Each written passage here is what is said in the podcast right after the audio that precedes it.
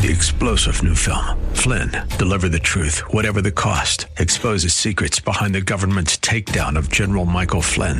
Flynn knew what the intel world had been up to. He ordered the first audit of the use of contractors. This set off alarm bells. He told the truth. He was the most dangerous person for Donald Trump to hire. They had to get rid of Flynn. Flynn, deliver the truth, whatever the cost. Available now. Watch it today. Go to salemnow.com. Salemnow.com. Well, welcome back. Uh, heading into hour two, delighted to do so with Congressman David Schweikert, who represents Arizona's first congressional district. David, thanks for joining us today. Really appreciate you. Yeah, and I first apologize for the noise. I'm in the truck and I just got back and I'm right racing up to go grab my little girl from school. Oh, well, tell Olivia we said hi when you do grab her. I it will. The audio's just fine. You must be in a hermetically sealed green truck or something. Green energy. Hey, I truck. bought some of those fancy earbuds. David, I uh, had this thought when I woke up this morning. You tell me if I'm right or wrong. Um, I the thought I had was the that because of a majority of Republicans didn't think it wise to shut down the government, a minority of Republicans thought it wise to shut down the only Republican part of government. Um, you know, that's poetic, but in some ways it's not brutal enough. Okay. Um, let's back up a little bit. We had a, it wasn't a continuing resolution. We had a funding bill a few days ago that had a 30% cut in the portion of the discretionary budget we hadn't finished. Now, remember, this is only for 30 days. It had my deficit commission that I've worked on for how many years now and it had the entire border security package. That entire, we called it HR two. Yeah, yeah, yeah, the, one that was passed did. earlier, sure, in May or something. But it right. had all the funding and all the laws right. and the state in Mexico and the. I mean, it was it was the dream bill, mm-hmm. and we had twenty one vote against it. Mm-hmm. Mm-hmm. And and what you do, the commonality, and this is going to hurt some people's feelings. And forgive me, I'm maybe I'm a little cranky for a number of these people, it's not about conservatism. It's about populism. It's more their feelings. They they weren't being paid enough attention to.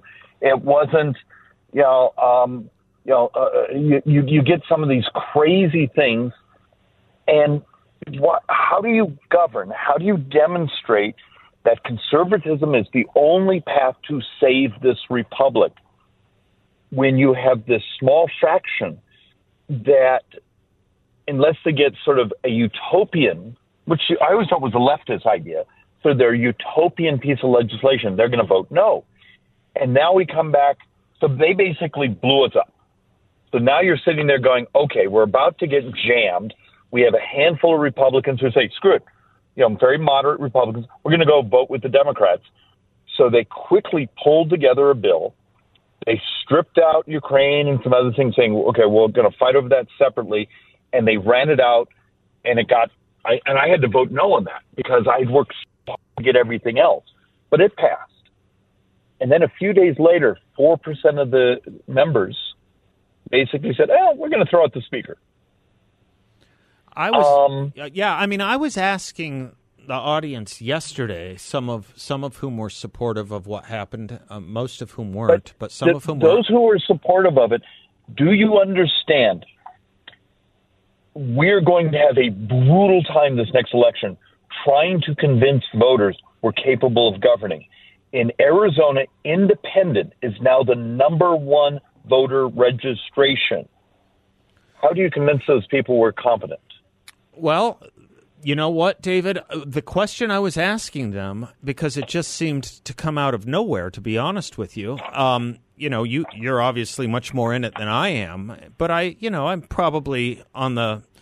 I'm I'm I'm somewhere on on on the curve. I, am pretty knowledgeable. Keep up on politics. I was asking a month ago. Did you have complaints about Kevin McCarthy? What was the complaint about Kevin McCarthy a month ago?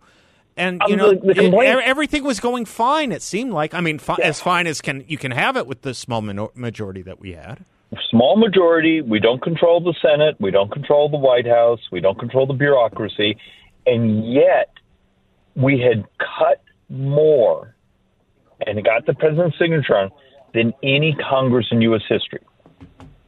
So, Um, yes. but it, it, you have some folks that, that it's more about the rage they can produce on social media and then send you a text message saying, please send me $50. I've, I've I've received three. Okay. Since- since yesterday, I've received three. For, here's a rule of thumb for everyone that's listening. When you get a text message or an email and it has all these things, you got to save America, this and that, and at the end it's asking you for $100, the text message and email was about the $100. Yeah. It wasn't, the message was to get your blood pressure up. Yep. So you'd send the, it's about the money. Yeah. And you have this world now where um, unless you're creating rage, some of these campaigns can't fund themselves, or actually can't pay for all the consultants they have, um, which is a whole different discussion you and I've had. Oh yeah. oh yeah. the conservative industrial complex that just steals the money. You know, from activists, they don't realize they're sending in their fifty dollars, and it's all going to the Yeah, forty nine dollars goes to them. Yeah, right. Yep. Uh, David, the um, the complaint that carried a little bit of water with everyone, I think, is that we all kind of do want to go back to appropriating by regular order. and we're Right? Yeah. Go ahead. Yeah. out No. No. No. No. You, you know where I'm going. Was- you, you got it. You- that was the point. right. Um, look, it turns out when you're doing appropriations where you're pulling money out of the bills, Mm-hmm. when you have to dice them apart, it turns out it's actually really hard Yeah. because the bureaucracy knifes you, lies to you, won't tell you the truth, which is the same thing. Um, and so what's been happening is the appropriations process is taking longer. You also have, like the other day, we had the um, ag bill, the ag funding bill, um, go to the floor, and it failed. Yep. And it failed because of rural Republicans saying you're cutting too much. Right. Um, so understand it, that one went down because Republicans who are in the agricultural world saying, you know, our people are having a hard enough time. You can't take this, these supports and these things away. Right. Those of us who are more suburban Republicans, we're terrified of what's happening with obesity and, you know, um, is SNAP in many ways making people sicker than healthier. Right. Um, but that's an internal fight, and it's okay to have a bill fail because you come back and work on it Yeah. and then you try again and you come back and work on it. But the excuse saying, well, there's not enough regular order, it's not fast enough. We can do them fast, but then you're not going to get your cuts because the cuts, there's thousands of line items in these bills, and each one requires hours and hours of research. Yeah, and I think a lot of people want to fight over very, very, very, um, very small appropriations in those Oh, yeah. individual bills because they don't want to be it's, um, scored on them. I think there's a story of cowardice in this too. Oh yeah, there, there's a running joke. Um, okay, we borrow about six billion dollars a day. Um, interest rate movement um, from mid-April to yesterday was already about 140 billion more spending in the 2024 budget year, just from the interest rate movement, and yet we had entire knife for, fights over 300 million dollars. Right. Three hundred million dollars is like fifty six minutes of borrowing, Right. and and part of that problem is you have a lot of folks who they're smart, they were probably a good lawyer or this and that. They're really crappy at math, mm-hmm.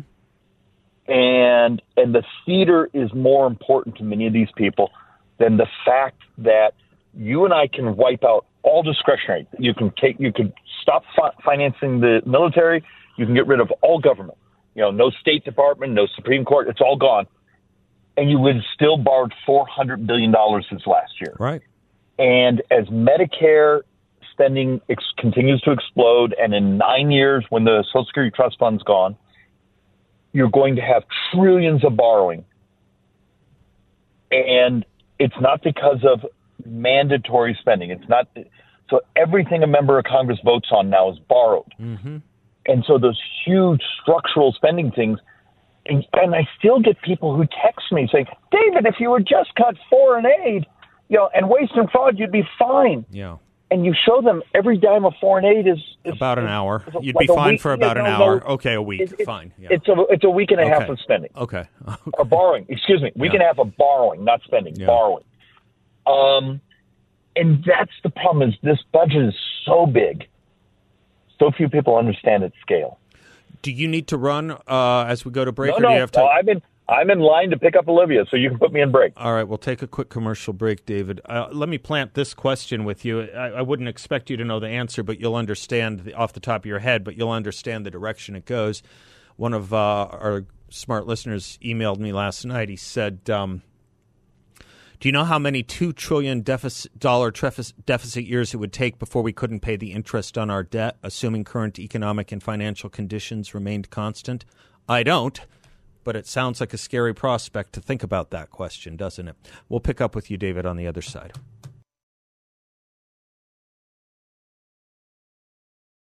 Welcome back to the Seth Leibsohn Show. Congressman David Schweikert is our guest, representing uh, Arizona's uh, first congressional district. I'll repeat the question for the audience uh, that I uh, was posing uh, posing to you uh, during the break. One of our smarter listeners, they're all smart. He's smart too, Smitty. He says, "Do you know how many two trillion dollar deficit years it would take before we couldn't pay the interest on our debt, assuming current economic and financial conditions remained constant?" I don't, but it's Well, terrifying to think about. Smitty actually has a brilliant question. We actually have a room full of economists that work on this. Um, holding things constant, and but the question there is constant on interest rates, constant on GDP growth, and it, it turns out one of my greatest concerns right now is something you you'd call interest rate fragility. Interest rates are going up. There is this concept out there, and this happened to us in the 1990s. Carville talks about it all the time that he wants to come back as a bond vigilante. Yeah, Um, that um, w- when Congress cannot get its act together financially, the bond market will do it for us. And if you go from April till now, the bond market is just for just for the 2024 fiscal year. We're going to spend about a additional 140 billion this fiscal year just in interest, just from the interest rate movement from April till today. So there is a model out there that says if we go to five, five and a half percent interest in about 15 years, if, if, if you hold everything else, you're basically almost all tax receipts is now going to interest. yeah. So folks have no concept how fragile we are. There, we we were looking at earlier today um, when I was on the airplane going back and forth with the Joint Economic Economists.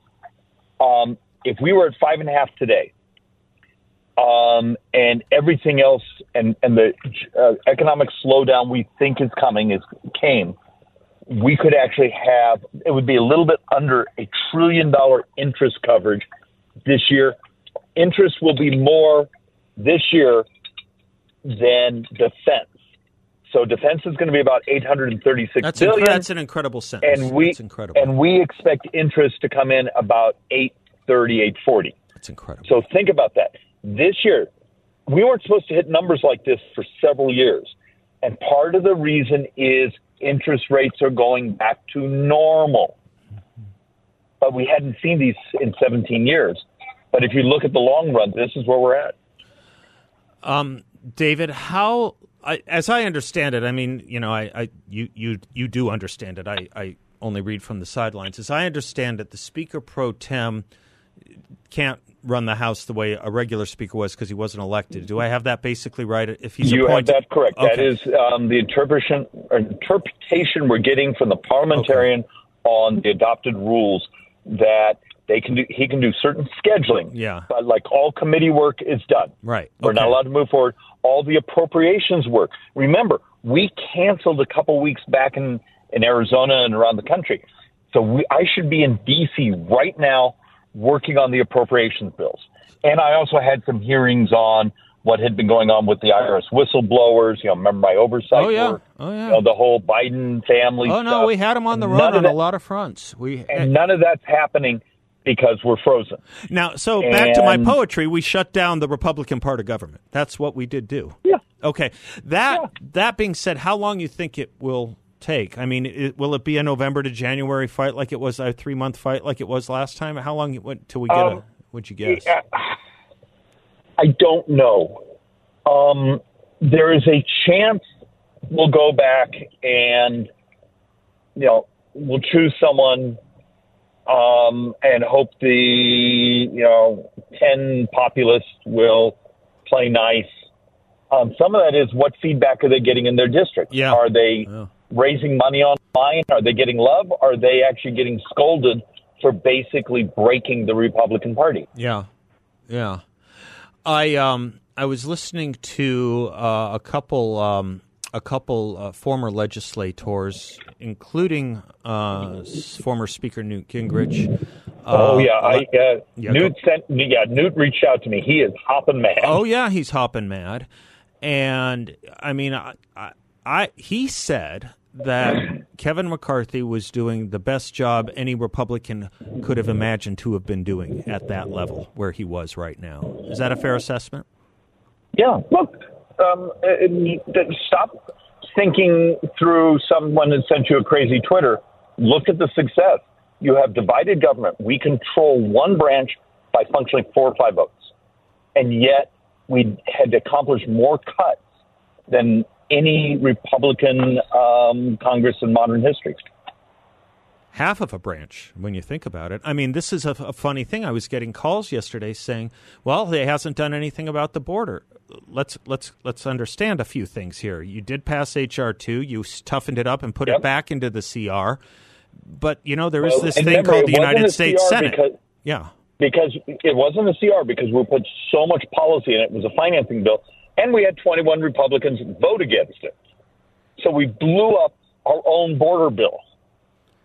And even when you do pass it, as you had once before, you still have a Senate.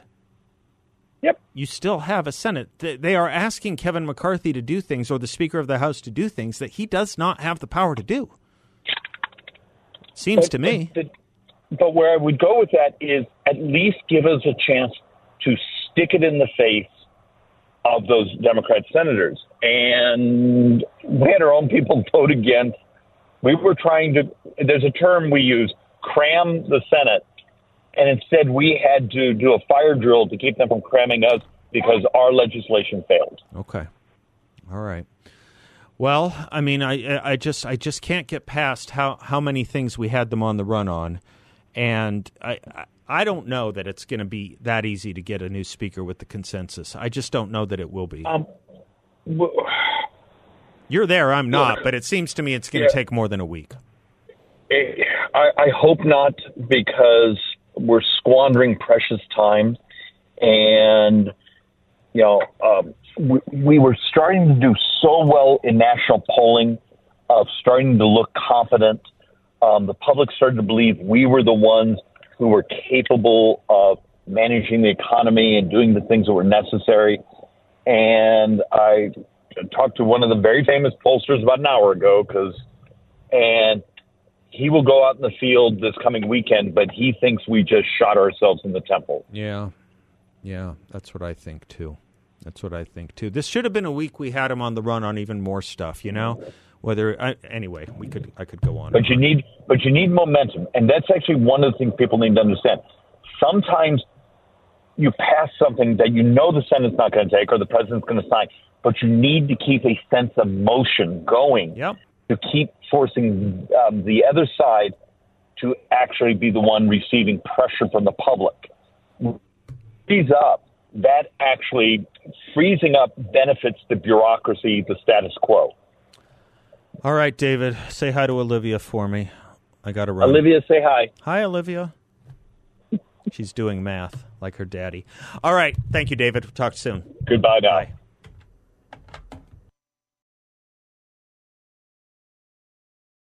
Well, I was walking along, minding my business, when out of an orange colored sky, flash bam, alakazam, Hugh Hallman walked by. Hugh Hallman, it's good to have you here. Wow, that, that was pretty good. Off the top of the head, I walk in. Walking up and down, camelback, muttering. Come on in, we'll put you muttering, to work. A lot of muttering. I have seen these days before. I've seen how Republicans have cut our own throats, slit our own wrists, and otherwise uh, uh, caused ourselves damage that limits our future opportunities. And I know there's controversy in your listeners. I know there's controversy within our party. I would beg that we all be respectful in this discussion about the fact that we now had eight members of the Republican caucus vote with all the Democrats to oust the Speaker of the House while we were making great progress. And that is the ugly hidden secret here that we really should discuss. I think you've been doing a great job of that, and I know it's irritated a number of listeners. I appreciate their perspective. Um, I was called a RINO in the days uh, when I ran for state treasurer because, after all, I had worked for Ronald Reagan and worked with Barry Goldwater, both of whom apparently are now RINOs, who pushed very, very hard to uh, uh, make sure that we understood the risk that the Soviet Union was uh, providing or uh, uh putting uh, toward the U.S. and the great risks of communism and socialism and the uh, efforts to infiltrate our schools and other things to teach these lessons. Well, now here we are. a good 30 years, 40 years nearly after President Reagan helped us understand those lessons and became president. Um, 16 full years. It took 16 years after the defeat of Barry Goldwater as too conservative and as a crazy man uh, that would blow up the world to get Ronald Reagan elected. It takes time. We have to take one step after the other. We have to move down the field from our our 20 yard line into the end zone that gets us points, and it just takes time. And having fans uh, for our team shooting our own players from the stands is idiotic. And it feels like that's what happened. I think I, I'm stealing a little bit of an analogy from Newt Gingrich, who spoke about the fact that you can't have the uh, leading team in football suddenly have members of its own side uh, join in and tackle their own players, and that's what has happened. Do I would I like to see progress made more quickly? Of course I would, but I sat as mayor of Tempe, the last Republican to serve and likely that will serve during my the rest of my lifetime, in the role as mayor, trying to staunch the bleeding. I put Tempe on a very tight budget, uh, filled our police coffers so we could get police officers. That was the basis on which I ran, and uh, it's the same kinds of issues Kevin McCarthy is facing. We don't have much of a majority we have to negotiate to move downfield, and it is not a straight line. And that is my sadness that we have now taken somebody who had gotten 70% of the U.S. budget through the House of Representatives. Well, the Senate has done none of it and was poised, as you said uh, in, the, in the first hour, poised to achieve further advances on this budget in a very conservative way. It was conservatives uh, who thwarted the uh, reconciliation bills that were put forward that included significant funding to secure the border, included all kinds of good efforts for the Republicans, and would have forced um, the Democrats in the Senate to refuse. And then we could talk about them destroying governance.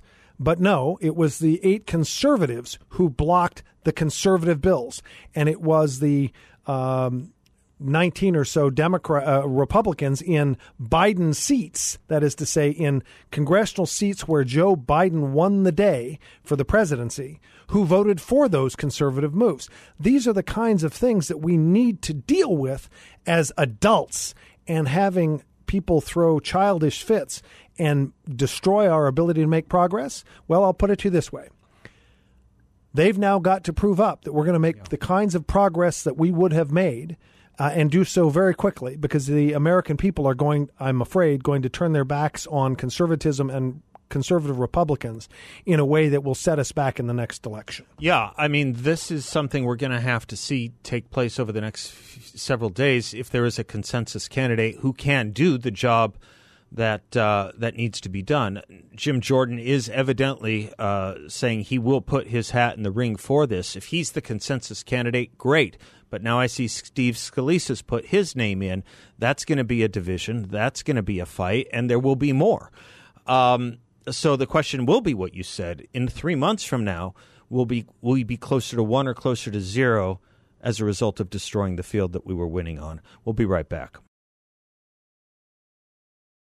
Welcome back to the Seth Leibsohn Show. Delighted to have uh, a double dose of Hugh Hallman to, uh, this week. He is uh, here in studio with us. Um, it's um, well, Hugh, as, as as the only one here who's been elected to anything um, in, in this state, I'm going to ask you to address an issue that I think um, I would put under the category of an appropriate dose of humility. Um, I've gotten responses and emails with people who vehemently disagree with my position, what I think is our position, on the uh, ousting of, of the speaker. And uh, seeing, well, Matt Gaetz called us RINOs in his fundraising email three times. It takes an awful lot of hubris, it seems to me, to think that you have the privilege to claim the exclusive mantle of conservatism and constitutionalism when you need to rely on 208 Democrats to side with you and you lose the votes of such lefties as Paul Gosar and Byron Donalds and Marjorie Taylor Greene and Chip Roy and Jim Jordan and 96% of your caucus. It seems it just takes a little bit more gumption and a little less humility than I would expect most of us to have to think that you're in the right with 4% of your party and 100% of the Democratic Party. I would. Maybe I'm being too strident. No, you're not being too strident, but I, I do wish uh, listeners would give us the respect of understanding that uh, my perspective comes from having served in these trenches for nearly 50 years. If you count the time I worked on Barry Goldwater's campaign, it's uh, 58 years.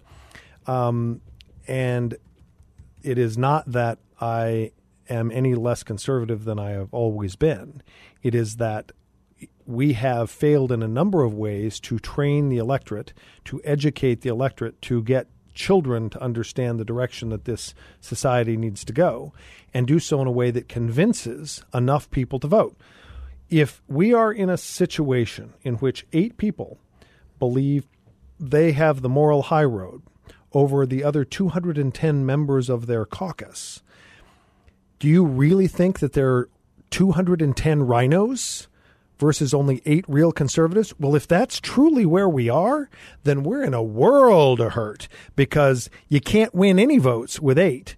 And they proved that by the fact that they had to get uh, a whole bunch of Democrats. 100% of the Democrats sitting. Yeah, that's correct. To vote with them. So whose side are you on? You think that the Democratic Party took that vote and supported this move because it was bad for the Democratic Party? I think not. Now, that is to say that as you just gave a, a, short list of additional conservatives who voted to conserve the speaker's position, um, you know, this is not bash Matt Gaetz.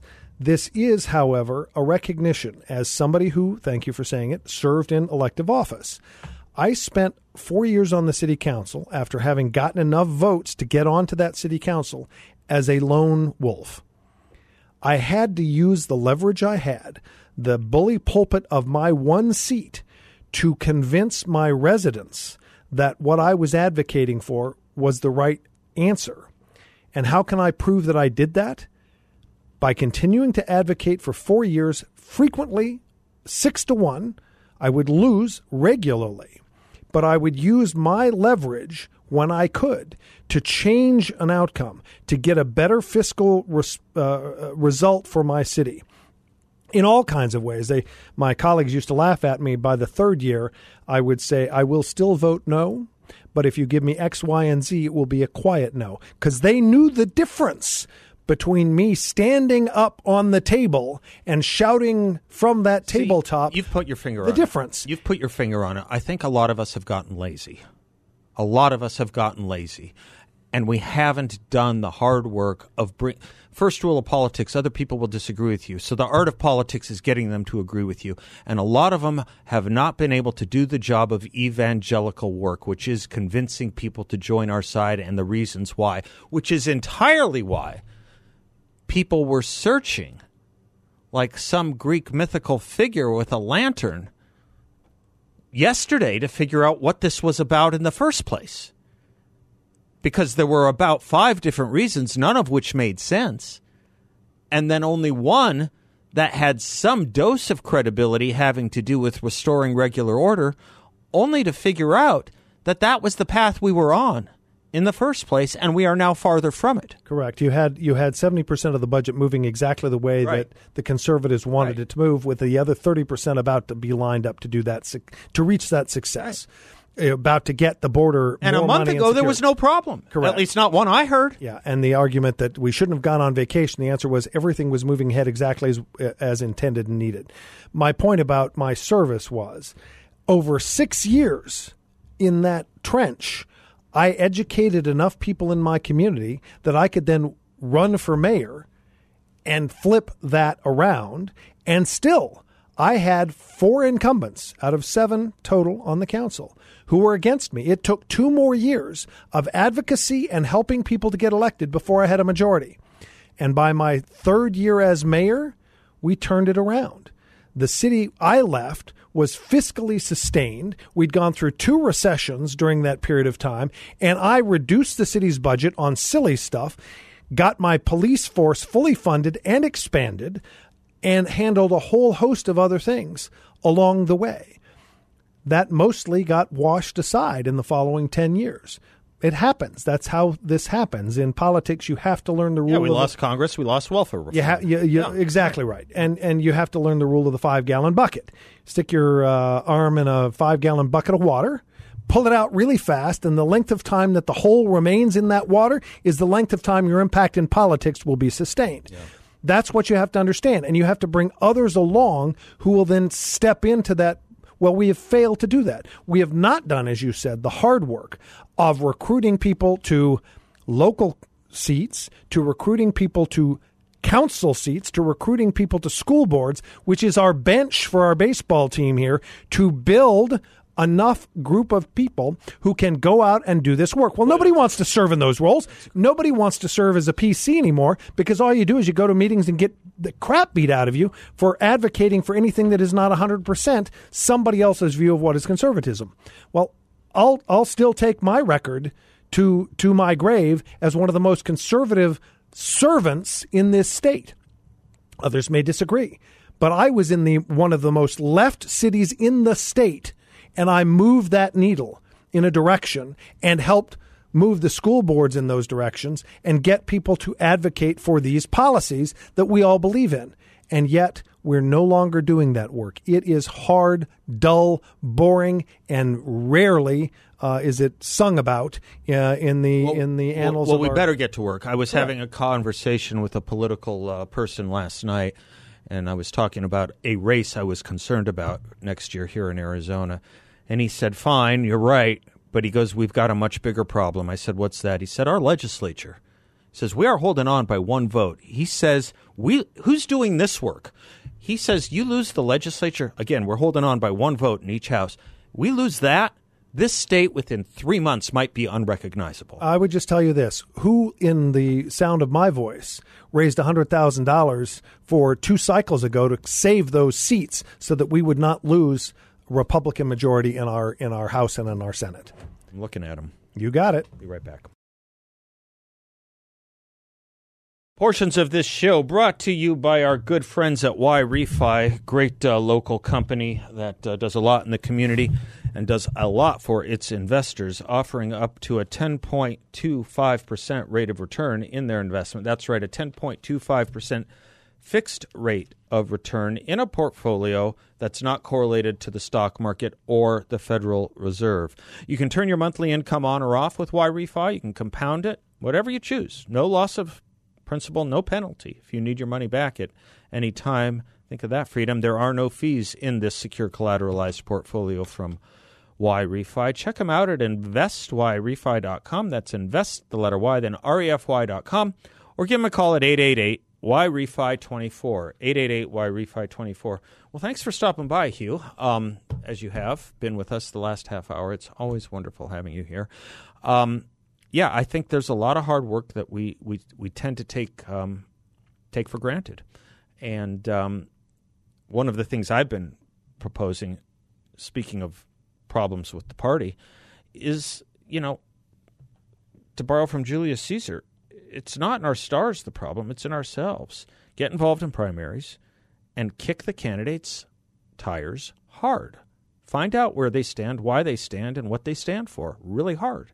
And then you won't have anything to complain about in the general election, as too many people do. They got to get involved in the primaries, they got to do the hard work. And the candidates, you guys can't just coast on talking points anymore. You got to have rationales and you got to have morality. Anyway. Well, I would also say that we need to understand that there's almost no problem we're facing where the answer to the question is zero or one. Yeah.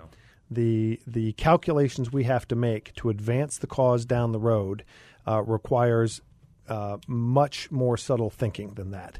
And zero and one is now where we are on the most extremes of both parties. And for those of us who are trying to push things towards a real conservative direction, not a populist nonsense, but a real conservative direction that understands that uh, you and I have to make the money that pays the taxes that are now being spent for somebody else's uh, student loan debt re- uh, payoff. Those kinds of things have real consequences to them. And we have to do a much better job. Uh, talking among ourselves and being willing to understand that uh, it is quite possible, as Abraham Lincoln said, that two people uh, who disagree can both be right on the issue of uh, uh, the discussion for the day. There are lots of subtleties in this uh, debate that we all have to accept and be willing to listen to one another. Do I listen to what Matt Gaetz says? Yes, he is right. $30 trillion in debt is absurd. How did we get here? One dollar at a time. That is also correct. It is worth cutting anything we can as we can, but you have to have a majority to do that. Got an email that said uh, we need to learn to fight like Democrats. I'm for that. I just don't want to fight on their side. Okay, John Shadegg coming up. He'll have some good insights. We'll be right back. Three star general Michael J. Flynn, head of the Pentagon Intelligence Agency, knew all the government's dirty secrets. He was one of the most respected generals in the military. Flynn knew what the intel world had been up to, he understood its funding. He ordered the first audit of the use of contractors. This set off alarm bells. The explosive new documentary, Flynn, Deliver the Truth, Whatever the Cost, and covers the facts behind this scandal. Flynn told the truth. He was the most dangerous person for Donald Trump to hire. I find out the worst enemy that I'm going to face in my life is right here in America. They took my assessment and they wanted me to change it. And I was like, I'm not changing it. They had to get rid of Flynn with in depth interviews, archival footage, and never before seen personal records of the man behind the headlines. I just felt like I was drowning. Flynn, deliver the truth, whatever the cost. Available now. Watch it today. Go to salemnow.com. Salemnow.com.